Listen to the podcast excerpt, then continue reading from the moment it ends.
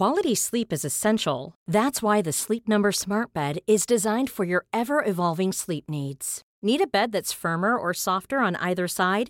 Helps you sleep at a comfortable temperature? Sleep Number Smart Beds let you individualize your comfort so you sleep better together. JD Power ranks Sleep Number number 1 in customer satisfaction with mattresses purchased in-store. And now save 40% on the Sleep Number limited edition Smart Bed for a limited time. For JD Power 2023 award information, visit jdpower.com/awards. Only at Sleep Number stores or sleepnumber.com. Okay, you guys. So, in auspicious moments of uh, rational security history, today is our 300th episode. 300. Wow. We're so What anniversary is that? Like the the bone china or It's the anniversary where you get well-oiled, muscular Spartans to come to your house. Obviously. Yes. I have a question. And I'm wondering where they all are. I mean, I've been here 300 times. I, I can't believe you all let this anniversary pass without getting me my gift. but what what are the chances that this is actually the 300th episode and that there have been no counting errors along the way? No, I trust Jen Patja Howell implicitly on this question. She says it's our 300th episode. Jen's like like the the atomic time clock. Like she Yeah. is the universal standard of counting. So even if there were an error, then it's by definition It's 300. by definition. Mhm. 300. By In fact, definition. The definition of 300 is when Jen counts to 300. And and this is it, guys. We finally we worked out all the kinks. It's going great. We've got, we've got our format. The tech is mastered. It's No issues. Jen did not get me Michael Fassbender, but, you know, she got us 300 episodes. but Jen, you can get me Michael Fassbender. Don't do it. No, don't. I'll, fi- It's I'll fight you for him. I've, I've, I've never he can fight his ball if It's 300.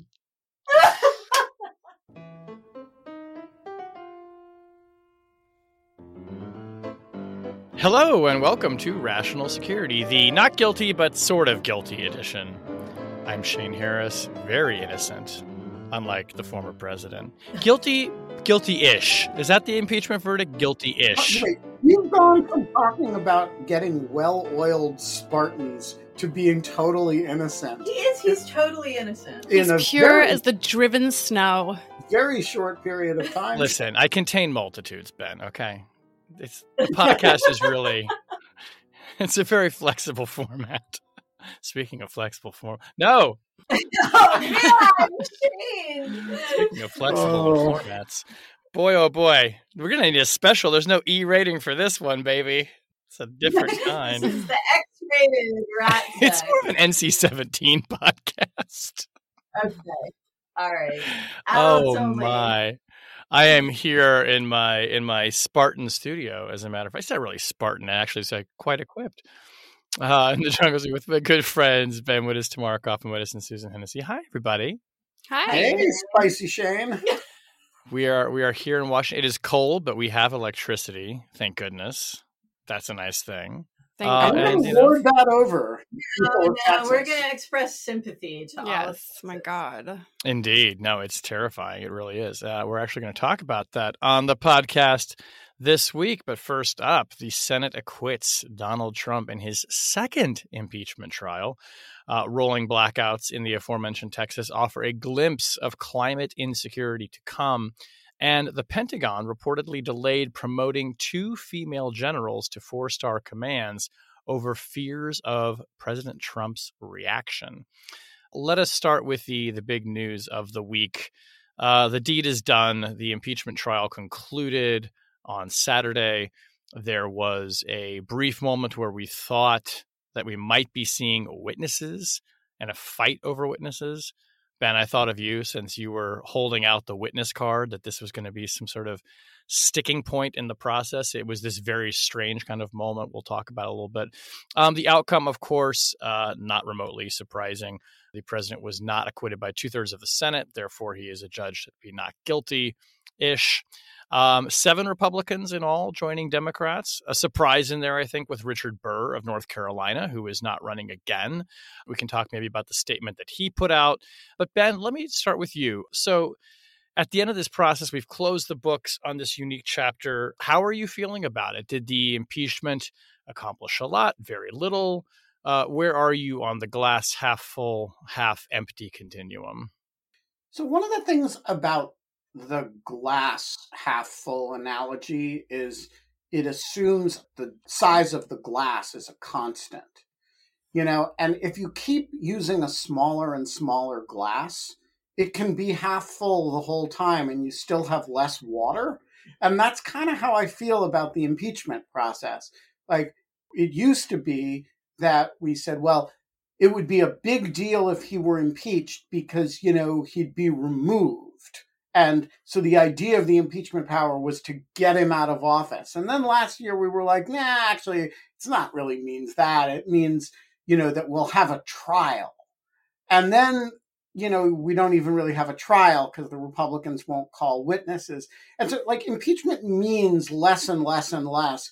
And now all it means is we don't vote to bar him from office in the future.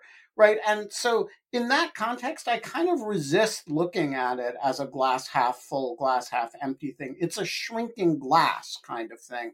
We used to think impeachment was a very substantial risk for presidents and a, a, deterrent of presidential misbehavior. It clearly will not be that in the future.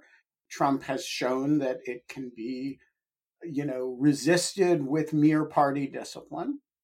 And, uh, you know, I think the managers, the House managers, did a very good job in presenting a case. I am still hung up on the fact that the Senate just decided it didn't feel like doing the whole trial part of the responsibility to try all impeachments.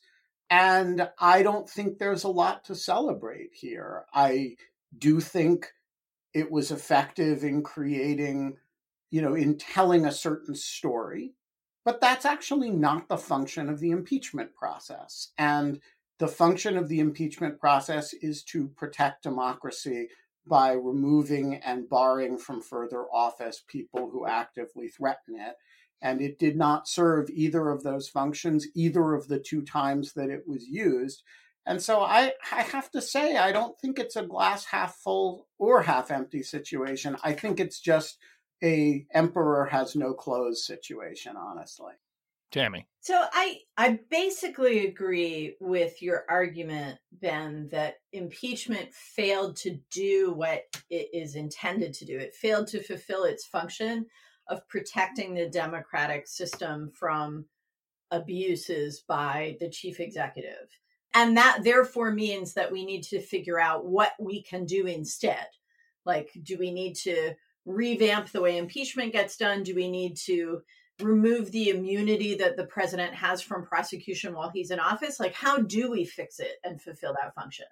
But i don't think it's right to say that the senators just didn't feel like going through the whole thing of a trial because the weakness of impeachment is that it is a political process. It is not a criminal process. It's fundamentally a political judgment and it is subject to political pressures and in this instance, both Republicans and Democrats, for different reasons, didn't want this trial to go on any longer. They wanted, knowing that the outcome wasn't going to change because of the political balance, they wanted to just get it over with. And I think that's in the context of what impeachment actually is, that's a defensible judgment.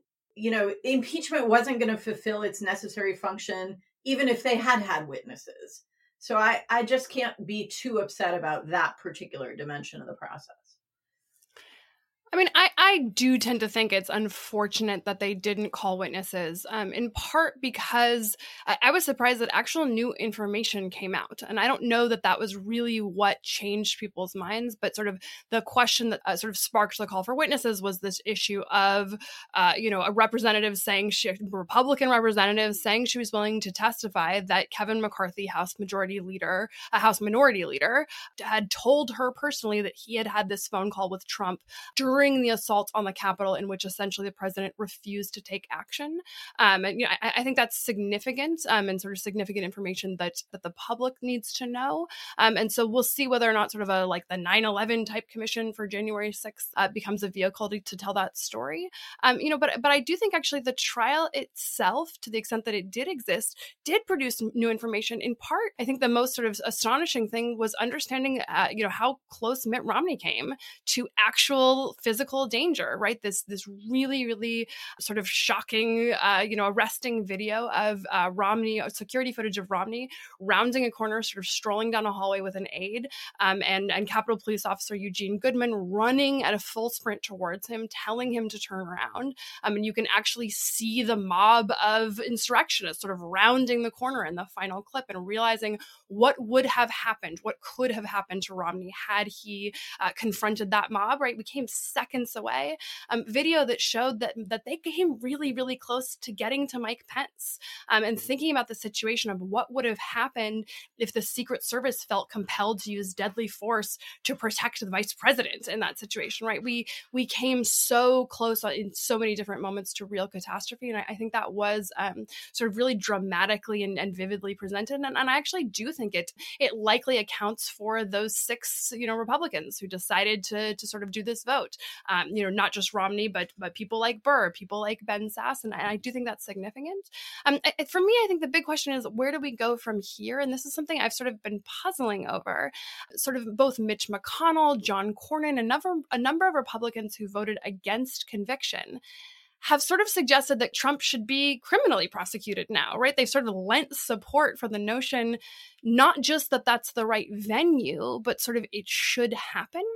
And my first instinct in hearing that is, oh, well, that makes it more likely for the Justice Department to feel like if they come upon evidence of what they feel is prosecutable conduct um, that sort of otherwise matches appropriate predicates, this kind of frees them up because it says, hey, look, um, there's bipartisan calls for this investigation. This isn't just sort of a Democratic driven witch hunt or, or Biden doing this. This is Mitch McConnell saying that it could happen. The more I think about it, though, the more I think actually those calls probably make it less likely for the Justice Department to take action because McConnell and Cornyn and others have been, you know, pretty explicit, some of them, um, or at least, you know, pretty clear in what they're hinting to, which is they're saying um, you should prosecute and charge him so that he can't run for reelection. That is not the purpose of the criminal justice system. That is disqualification under the Constitution. And so they're suggesting this impermissible use of criminal process. And, you know, we'll see, um, you know, whenever Attorney General nominee Merrick Garland has his confirmation hearings next week, sort of if he's willing to give any hints here. But I actually think that sort of counterintuitively, those those statements themselves, I think were sort of the death knell of any hope of of sort of the criminal criminal justice process being used for sort of accountability. And so with that i sort of I, I end up where ben started which is just kind of it's hard to be optimistic here like all of our systems of, of accountability appear to have failed except for elections and that we would take lots of comfort in that except we learned uh, how close we came to subverting sort of our core electoral process this time and, and what might happen in the future and fun fact, you can run from jail. that is a fun fact, Shane. Eugene Debs did it, of course, uh, ran for president while in federal prison. And uh, it is also the case that it does not disqualify you. Disqualification emerges from the impeachment process. Not from criminal not from criminal prosecution. Trump would claim he was the first one to run from prison, but go ahead, Tammy.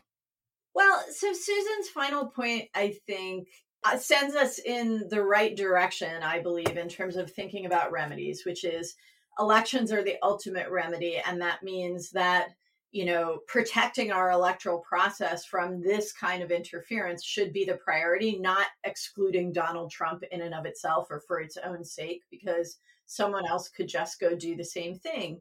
And I think it's noteworthy that at the conclusion of this whole process, you know, I think it was a Washington Post poll showed 58% of Americans thought he should be convicted. Guess how many senators voted for conviction? 57 of 100. You know, so if nothing else, there was a public perception that you know there was new information as susan said there was a perception created as a result of the trial and that will affect future elections if donald trump should run again as it should can i ask a question too on mcconnell tell me if i'm looking at this the wrong way maybe susan you're the one with the law degree here he gets up he makes this speech explaining how the president is guilty of the conduct that he was accused of then proceeds to say, but I won't vote that he's guilty because this is not the proper forum. We can't impeach and try a former president. Well, two notable facts. One, the reason this trial was held after he had left office was, I think, largely because Mitch McConnell delayed it until then. And two, the Senate had already voted that it was appropriate to try Donald Trump after he left office. In fact, Richard Burr, in his statement that he put out after his vote, said, Look, I didn't think it was constitutional to try a president after he left office, but we settled that. And the Senate, in his words, created precedent. Then he went on to vote for conviction. I mean, it strikes me this is almost like jury nullification. I mean, the case survived a motion to dismiss effectively, and now a member of the jury is saying, like, yeah, I didn't agree with that. I mean, Mitch McConnell is saying, oh, I disagree with the majority of my colleagues in this body, and I'm just going to disregard their ruling on this, but use it as the hook to hang my hat of acquittal on. That just doesn't make, not only does that not make sense to me, that just seems to be like defiance of the Senate's will. Yeah, look, I think it's the constitutional principle known as complete and total horseshit. Nobody believes that that's what Mitch McConnell thinks. Little known clause. Nobody believes that, oh, yes, exactly. You know, of Article 4, that you're absolutely full of shit, Mitch McConnell clause. Um, you know, lesser known. You know, look, Mitch McConnell did not want to vote to convict a Republican president. He made a purely political calculation about what would be in his own individual electoral interest and what would be in the electoral interest of his caucus two years from now and four years from now. There was nothing else in Mitch McConnell's mind. Now, that doesn't mean it's an easy decision because I actually I think Mitch McConnell for a moment thought, hmm, maybe what's in the best interest of my caucus and of the Republican Party and of Republicans retaking the Senate majority, the thing he really cares about most of all in the world, um, maybe the best thing is to throw this guy overboard and all jump together. He he clearly thought about it. He decided that wasn't the path to go down that was 100% a political, cynical calculation. Like, there's just no one should pretend for a minute otherwise that that wasn't the case. Um, and then McConnell needed some sort of way to sell it to the public. And all of this sort of procedural, oh, I object to the constitutionality, this, that, and the other thing, it, like it's just about the messaging. There's there's no substance to it. There, there's no reason to believe it. It's it's nonsense on its on its merits. It's nonsense on the on the face. It, it doesn't even make sense under sort of the weight of its own logic. And I, I don't think we should pay it any. I don't even think we should dignify it with sort of legitimate analysis. It's just, it's nonsense. Ben, take us home. Yeah, I just want to say about Mitch McConnell that it, it is never the case that the import of what he does correlates with the words that come out of his mouth. In this case, I think what happened was he I think was genuinely enraged by what Trump did. Uh, that was clear the day it happened and in the days that followed. And he also will never be with the minority of his caucus over the majority of the caucus. Never, ever, ever. So 43 Republican senators are going to vote to acquit, seven are going to vote to convict. He is going to be with the 43 or 42. He'll be the 43rd, not the 8th. That's what he did. And then he gave a speech that said how he felt. But the import is, you know, at the end of the day, a senator's job is to vote and and to you know be 1% of the decision making apparatus of the senate. And that's what he did. He he voted that way. I don't care what the logic of it is. I don't care how he explains it. He used his power to acquit donald trump. And he then went gave a speech and said how he felt and if people can't reconcile those that's because they're actually not reconcilable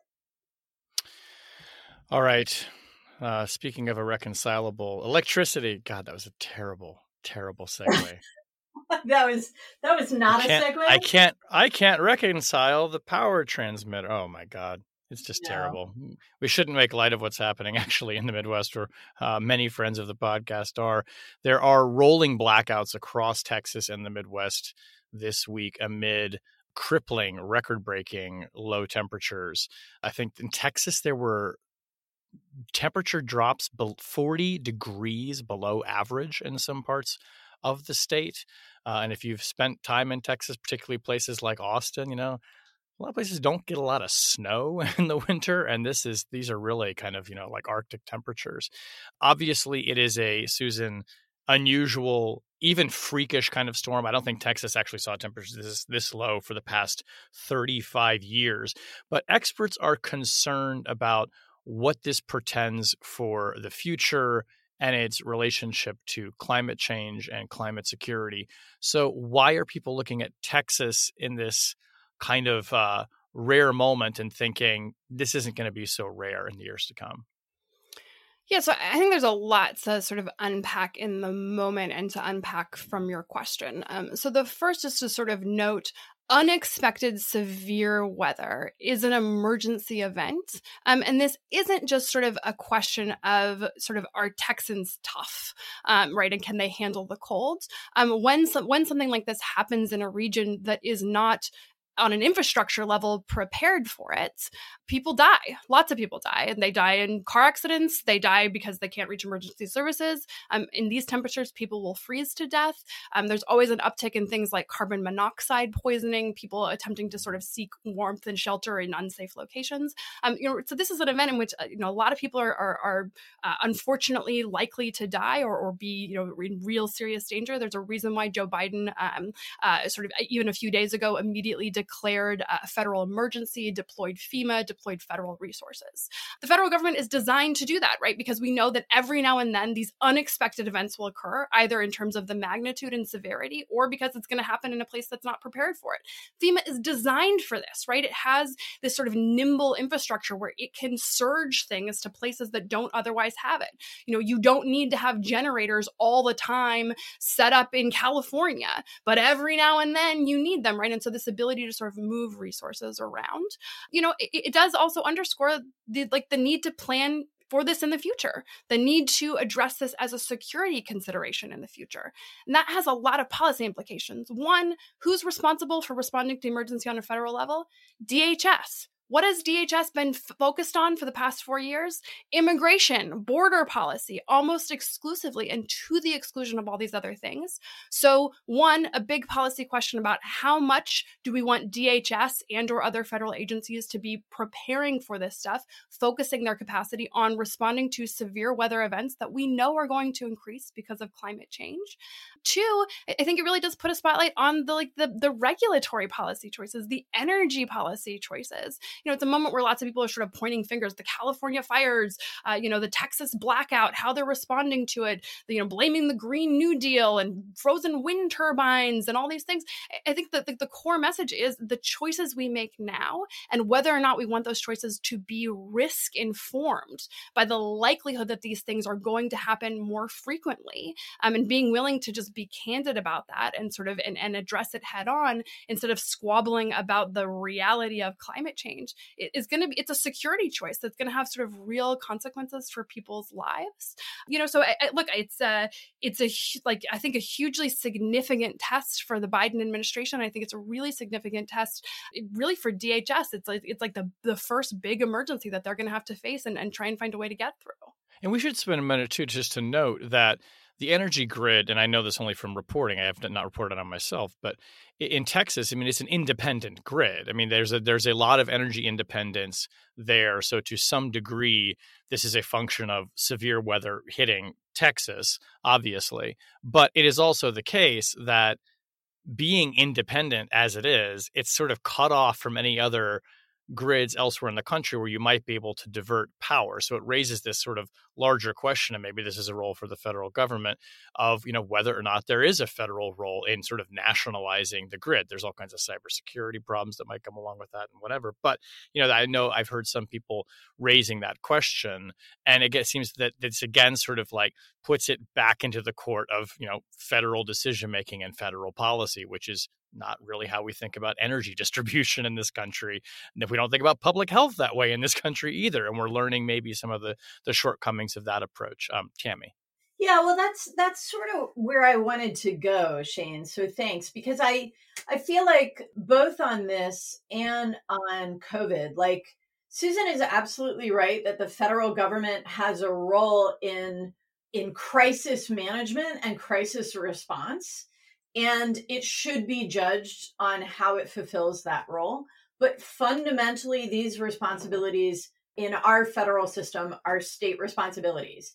And, you know, Biden was talking in his town hall last night, getting a lot of questions about reopening schools. The federal government can give health guidelines, it can support widespread vaccination, but the priorities for, you know, for reopening schools are state and local decisions. They're not federal decisions. And I feel like on this too, I think Susan's right to say, like, ooh, could this be Biden's Katrina if it's really badly managed? Absolutely. But the I wonder here whether the failure is really a failure of crisis response or a consequence of climate change, or is what we're seeing in Texas today really the consequence of very poor governance at the state level? We have a barely part time legislature that spends all its time restricting abortion and trying to pass bathroom bills. Okay they barely convene and when they convene that's what they do this intense free market ideology and the way it has shaped the electricity uh, utility in texas so that basically you know providers can swing prices up and down depending on supply and demand and this bizarre electric reliability council of texas that is supposed to manage and regulate and guarantee supply despite this Wild West approach to utility provision. And lo and behold, they fell down on the job, which might be an impossible job given that structure, and people are without power. I, you know, to me, this all sounds like a governance problem, and the governance problem is at the state level.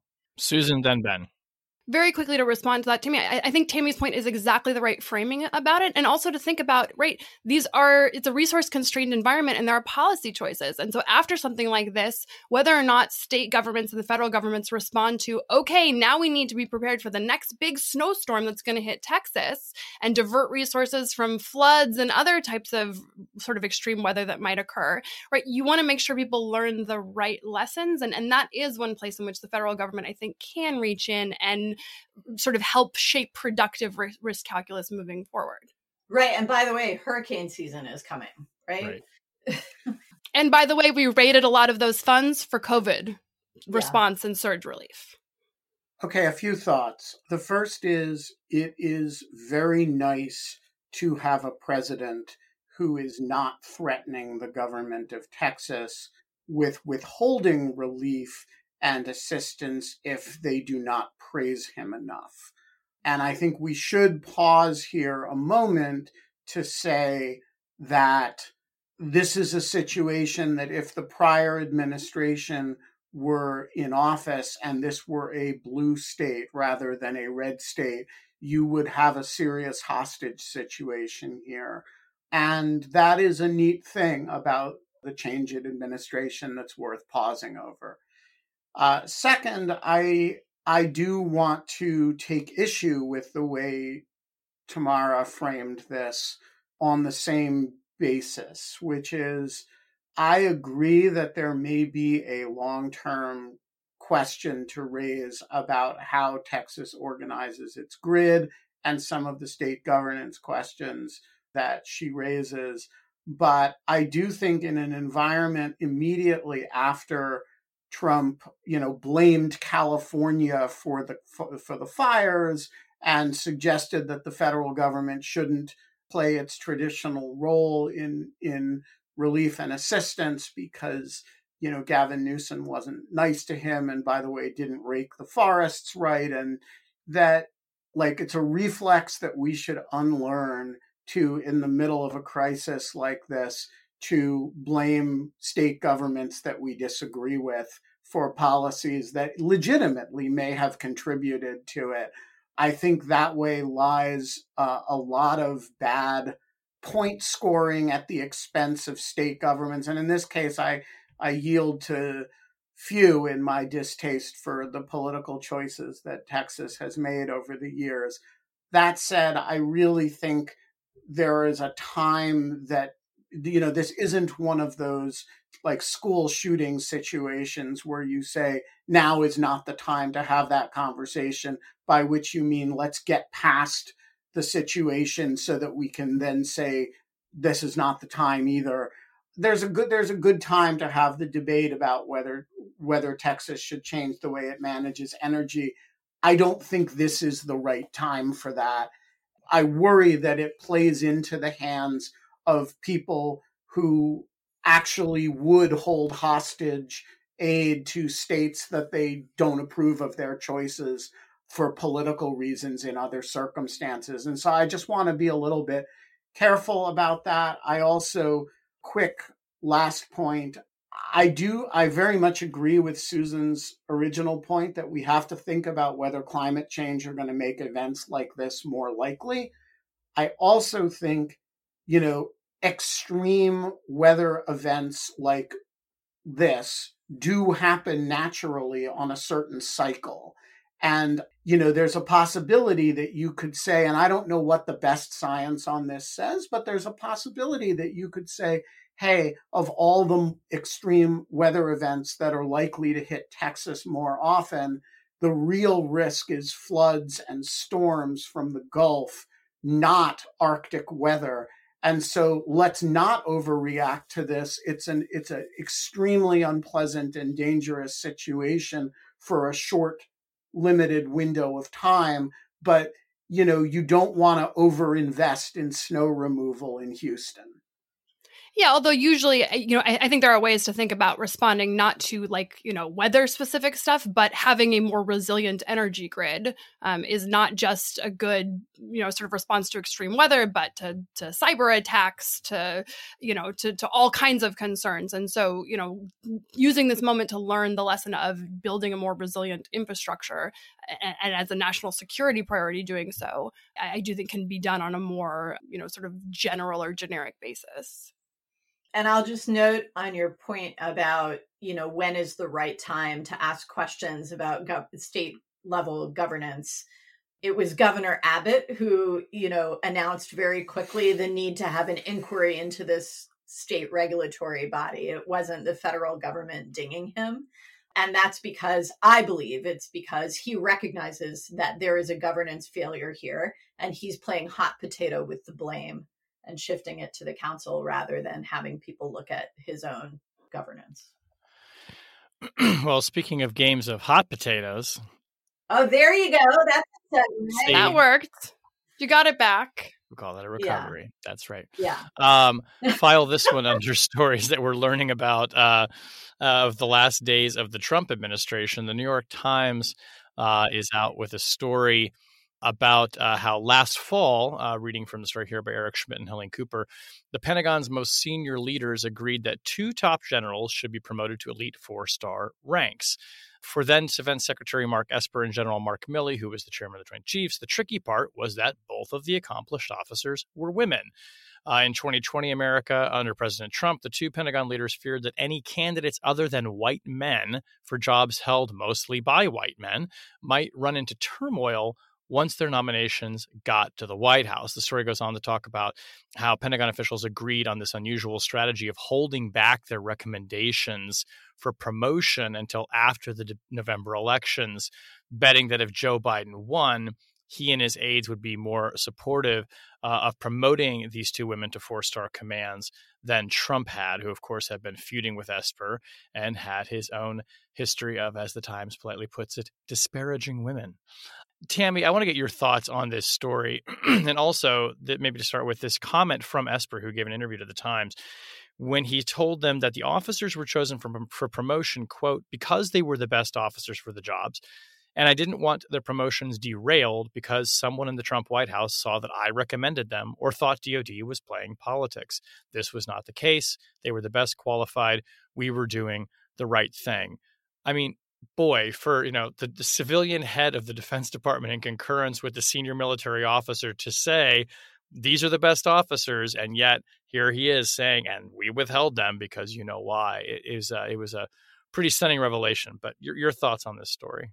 Oh man, this story it makes me sick to my stomach in a lot of different ways, but so f- first before we get to the part that nauseates me, let me just say that Esper's quote there about his logic and the fact that they went ahead and did it this way is itself evidence of what a compromised position Esper was in as Secretary of Defense.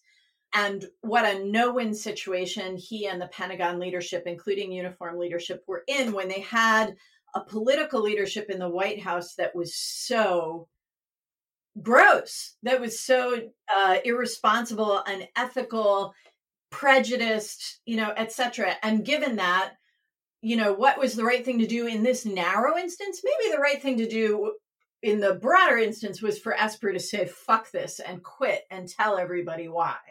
Okay, so that's that's the first thing. But the part that nauseates me is this. You have two individuals who have devoted their careers to uniform service, who have excelled, who are ready for promotion to four star in a history in a manner that is evidence of all of the bias, the structural bias in the military that they've overcome to achieve that level. And you know, so you have their individual fates, and then you have what does it mean to hold back their names so that they can actually, you know, get the ranks that they have achieved and warrant versus putting them forward. Is this overcoming the bias of the Trump administration? Or is this reinforcing the structural bias of our society and of our military that has held women back for so long? You know, what they did in end running Trump by holding this back, waiting for new administration, is really bad for civil military relations. But I feel like the whole thing is nauseating for what it says about gender relations. Like, they had another choice. They could have put their names forward and stuck up for them publicly when the White House tried to turn them down, if the White House would have turned them down. That would have been better for defeating structural bias than holding them back so that they could advance under a Biden administration. But you do that at the risk that these two deserving women don't get the promotions they should get, and we lose the benefit of their service in the military. So I, I feel like it was just a horrific Sophie's choice uh, and that is because of Donald Trump. You know, make no mistake. But I don't think you can really claim that the choice they made was a, a win against gender bias. I just don't think you can make that claim. Yeah, I, completely agree with that. Like the the brave and decent thing to do would have been a willingness to say so publicly at the time and to to go on the record and to sort of stake your reputation and career on it, not to um, hold those women's names back and then months later, um, you know, sort of leak a, a, story that makes you look like you know the the very good guy. Um, look, I, I think it speaks to the magnitude of the challenge that Secretary of Defense Austin and sort of new Pentagon leadership have generally across a lot of different fronts. Um, so they've got the issue of gender diversity and you know sort of promoting gender diversity at the sort of at the highest levels of, of military leadership of course also intimately tied to a crisis of sexual assault within the military lots and lots of entrenched really really difficult questions how to deal with people who are have been accused how to have people report within a chain of command you know that that sort of that that protects them they have, uh, you know, racial and ethnic diversity uh, issues. Uh, you know, Secretary of Defense ordered sort of a one day stand back, I think they call it, to sort of talk about, to focus on addressing, uh, you know, essentially white supremacy within the US military and sort of how to address kind of the, the infiltration. That was one feature of uh, sort of the, the, January 6th insurrection, how many of those individuals um, were former military and sort of had ties to the military, addressing that, renaming Confederate bases right? Sort of all of these kind of uh, hot button issues that the, the new Pentagon team is going to have to deal with and, and is going to have to deal with in an environment in which it is not enough to just say you care about it. It is not enough to just raise awareness. Actual structural, difficult, and controversial decisions are going to need to be made. And we're seeing them sort of prepare the ground for that. Um, you know, they've appointed the first um, uh, ever DoD sort of diversity um, uh, senior advisor, uh, Bishop Garrison, um, you know, who's going to come in and, uh, and advise on these issues in, in particular. Um, but, but we're still a really long way from a team that has expressed that they care about these issues to what those solutions are actually going to look like. And you know i i think that we should be um, we should use these stories as a reason to not let up and sort of really put the pressure on like there needs to be real change here. And and these these stories that are, are not just about like the bad old days of laying everything at trump's feet but instead showing like the legacy rot that is there and, and needs to be immediately you know sort of remediated I think it is worth disentangling a little bit, and they're obviously intertwined to some extent, but uh, they're also distinct to a certain extent. The Trump issues from the structural issues, because there are lots of structural issues that are really big. And then layered on top of them are the, you know, over the last four years have been the Trump pathology issues, which are, you know, their own set of crazy. So I spent, uh, and he's talked about it publicly now. So I, I feel a little bit at ease to to do so as well. But you know, I spent a fair bit of time before his retirement talking with Alex Vindman about the possibility that that Trump's hatred for him could prevent all colonels, all lieutenant colonels in the U- entire military, or uh, at least in the in the army, from from being promoted. Like that was a a bad and unique situation, but it's actually quite similar to this situation where you know, and handled quite differently, by the way. It was a situation where okay, they'd made a decision on the merits and they were just afraid to send it up to the White House because of the way Trump or the people around him would respond. It's really very similar to this situation. And I, I, I agree with you that Esper doesn't get a lot of points for burying it and for sort of waiting it out. But I do think there's no good way to handle that situation. And had he decided to go out on a limb and be willing to resign for it, over it, uh, which would have been the honorable thing, I suppose, it also would have destroyed those two women's careers. And, you know, as in fact it did Alex's career. And so I, I, I think it's one thing to uh, expect people to fall on their swords in, in defense of certain principles. And I've certainly spent a lot of time on this show advocating that. It's a little bit of another thing to expect people to fall on their swords and drag innocent people with them onto you know the falling on the mark esper sword. And so i don't know what the right way to handle this was but i i don't think there was a there's a good solution to this problem as distinct from what i think i completely agree with susan that there are these underlying structural questions that have nothing to do with trump that impede diversity in the military and those can be addressed i don't know what what the right way to have addressed this situation was and we should also just note, as we're coming to the end of this, um, the nominations are expected to be sent up. It is expected that the administration will now actually uh, nominate these two generals, who are General Jacqueline D. Van Ovost uh, of the Air Force and General Laura J. Richardson of the Army and uh, it is expected that um, yep they will go forward. Uh, General Van Ovost to head the Transportation Command, which oversees the global transportation networks for the military, and General Richardson to head Southern Command, which oversees military activities in Latin America. So these are big, big jobs, uh, and they will be nominated for them, and one presumes confirmed and. By all accounts, will be quite successful. People hope so. I guess there's a little bit of a happy-ish ending on that. Um, all right, let's move on to object lessons. This is the ambiguity edition. The ambiguity edition. Eh.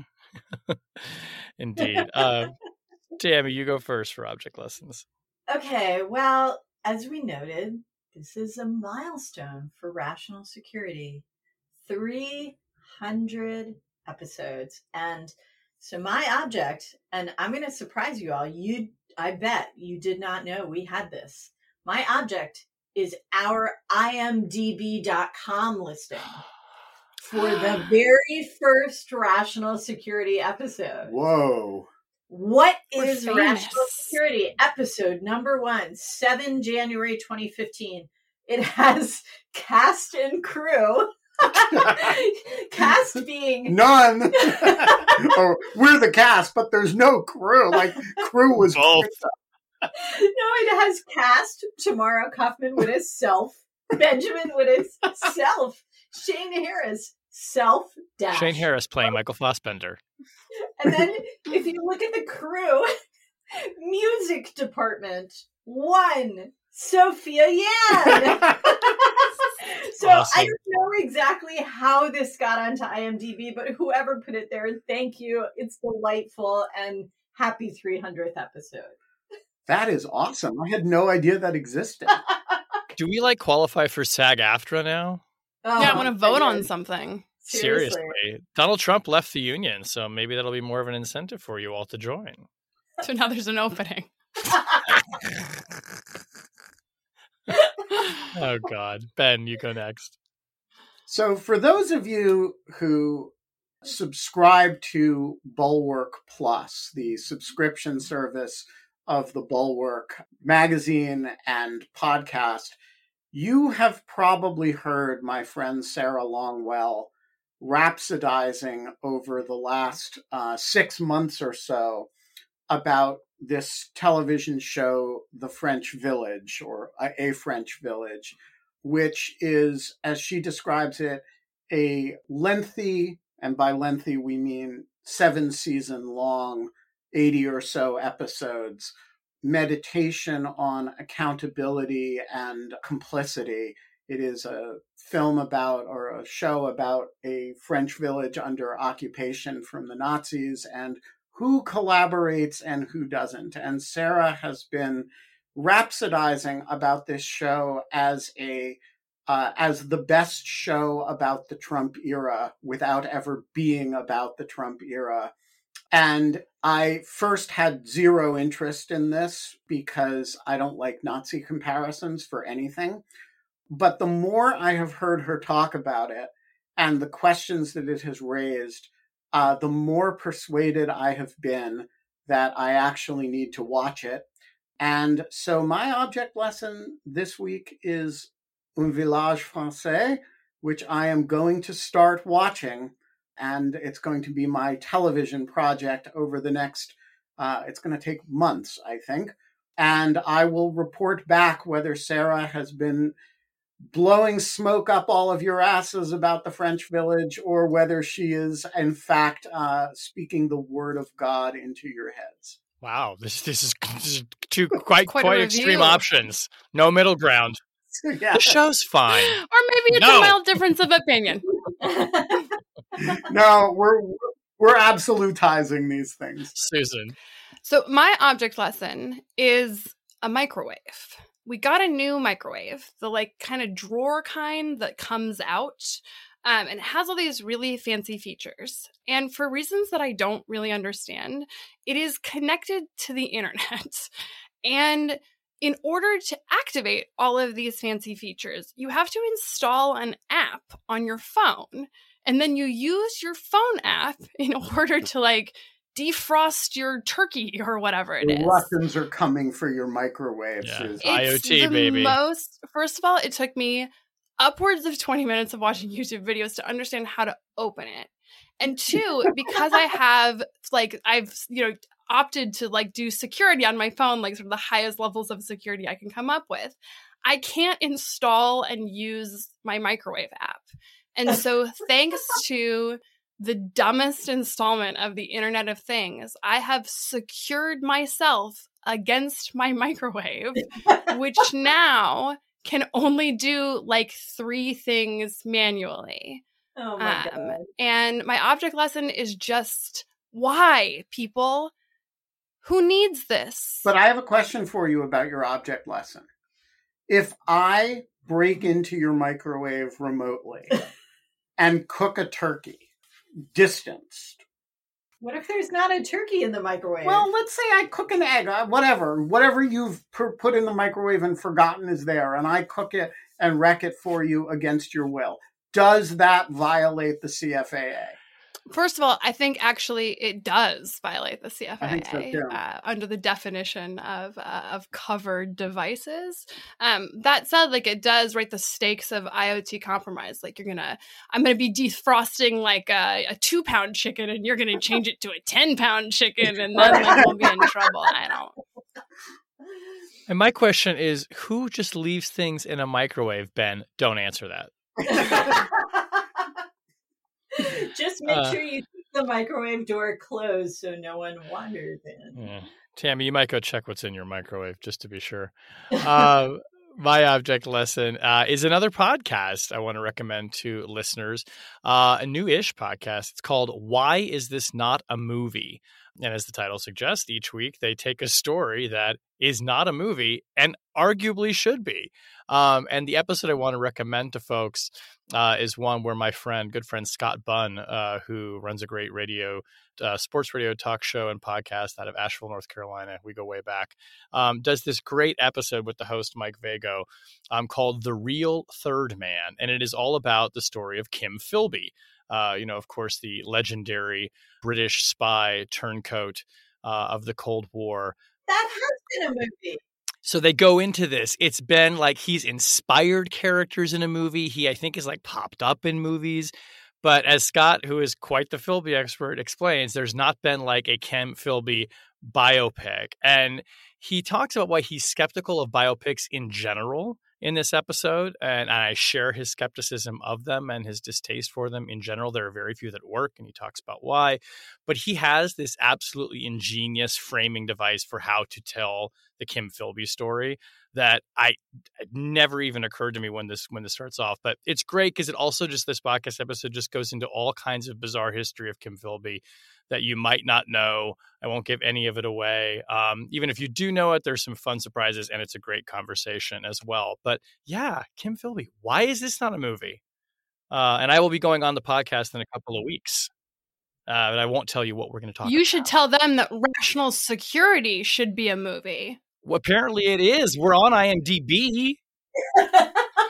True. Does it mention that. that. Kim Philby used to live down the street from us on 40, at 4900 Nebraska Avenue? Uh, with that level of particularity, no. because no one cares but us. Wait, what? How? When did he live? You not while not while you lived there. No, no, he was. Okay. Uh, he, he died in the nineties. No, but he uh, he was stationed in Washington for a while, and lived at 4900 Nebraska Avenue, which a fact which showed up in a book that uh, Tammy brought home not too long ago. And uh, I immediately texted my dad, who is a you know a spy history buff, and said, "Guess who used to live at 4900 Nebraska Avenue?" And he immediately texted back, Kim Philby! Exclamation mark. and I have to say, wow. I was super impressed. It's a little scary. It means there's something about Ben that is genetic. This is a nature versus nurture situation. So true. Ben, your dad can be in the movie. He should be a consultant on the movie. There you go. I like this idea. Well, we're going to take that under advisement uh, until next week, maybe. But uh, for now, that is it for this week, guys. Rational Security is, is, of course, a production of Lawfare. You can find our show page at lawfareblog.com. You can find uh, Rational Security merchandise at imdb.com. We have a whole Rational Security store there in conjunction with Paramount. It's awesome. There's like little Sherry Lansing Rational Security commemorative pins. Now a ma- major motion picture, Rational Security. when we make the National Security movie, I I insist that Zach play himself. oh, I like this. I like this very much. I think this is good. Uh, and you, and you would get a crew and a cast credit then. that would be like double. Yeah. Yes. Sweet. You can find us on Twitter at RATL Security. You can find us still on Facebook. Whenever you download the podcast, please be sure to leave a rating and review. It really helps us out, and we'll have help others find the Rational Security movie too. Our audio engineer this week is the aforementioned Zachary Frank from Goat Rodeo. The show is produced and edited by Jen Patja Howell. Music this week by Mitch McConnell and his Queen tribute band, Any Way the Wind Blows. right. nice. Could also call it Nothing Really Matters if you wanted to borrow from the same song. yes, I think that's more appropriate. That'd be good. That'd be good. I bet, and I bet Sophia Leanne could jam out uh, to some Bohemian Rhapsody too. Probably better than Mitch McConnell could. On Way behalf better. of my good friends Tamara Cofman Wittes, Ben Wittes, and Susan Hennessey, I am Shane Harris. We will talk at you next week. Bye bye.